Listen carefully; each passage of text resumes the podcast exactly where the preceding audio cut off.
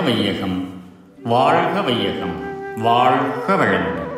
அருட்தந்தை வேதாத்ரி மகரிஷி அவர்களின் உலக சமாதானம் கவிதை மூன்று. குழந்தைகளை பண்படுத்துதல். வேதமற்ற சமுதாயம் அமைக்கவென்று பேசுகிறீர். எனினும் இதுவரையில் உங்கள் ஆதரவுக்கேற்றபடி அனுபவத்தில் அனுசரித்த முறைகளெல்லாம் எடுத்து ஆராய்வீர். வேத மத ஜாதி இன வேறுபாட்டை வேரோடு போக்கி உலகெங்கும் மக்கள் சோதரர்களாய் ஒன்றுபட்டு வாழ சுருக்க வழி குழந்தைகளை பண்படுத்தல். எல்லா பேதங்களையும் ஒழித்து சமரச வாழ்வழிக்கும் ஒரு சமுதாயத்தை ஏற்படுத்த வேண்டும் என்று பலவிதத்திலும் பாடுபட்டு வரும் அன்பர்களே சிந்தியுங்கள். நீங்கள் இதுவரையில் மேற்கொண்ட முயற்சிகள் பூரணமாக பயனளிக்கவில்லை. சாதி மத இன தேச பேதங்களை ஒழித்து உலக மக்கள் சகோதரர்களாக ஒன்றுபட்டு வாழ சுருக்கமான வழி குழந்தைகளை அத்தகைய முறையில் பண்படுத்தி வளர்ப்பதுதான். இது பற்றிய திட்டம் விரிவாக பிரிதோரிடத்தில் விளக்கப்பட்டுள்ளது.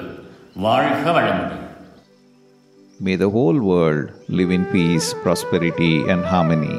Be blessed by the divine. Yogiraj Sri Vedatri Maharishi's World Peace. Poem 3 Good culture should begin from childhood. It is a great and noble gesture if someone expresses his idea or plan that the whole world of humanity should be brought to equal status in every walk of life, which will definitely bring peace. It is not possible to make adults unite in religion, philosophy of life, caste, race, etc. Every one of us would have some experience in this matter. How much effort have you taken in your life to make adults unite? How far have you yourself advanced? You would have achieved very little when comparing with your efforts. If we find a good and practical method to raise the children of the world community in a systematic method beyond the prejudicial concept of the above differences, such a plan and action will definitely change the world gradually to rational thought. The peaceful life of man is the sum total of the rhythmic functions coordinating the physical body, spirit, mind, society, and cosmos.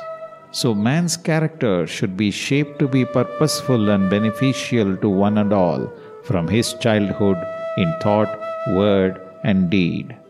The sectarian feelings of differences between men in regard to religion, caste, race, etc., should not form in the age of childhood.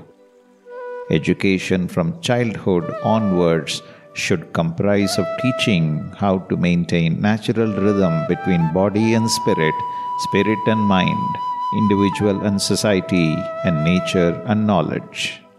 If any imaginary concepts or pain resulting behaviors are formed in youth, they are very difficult to reform or change after a man is adult. As every thought or deed gets imprinted in the body cells, brain cells, life force particles, and seed cells, we have to be careful that only good imprints are made in childhood. Everyone has hereditary imprints, both good and bad.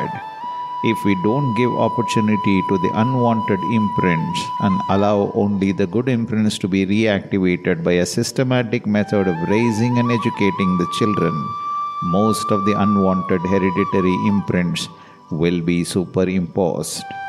Therefore, any master plan for world peace must include proper childhood training and education.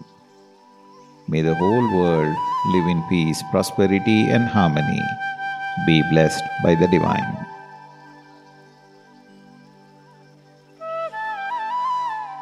நம் கடமை அறவாழ்வின் நாட்டத்தே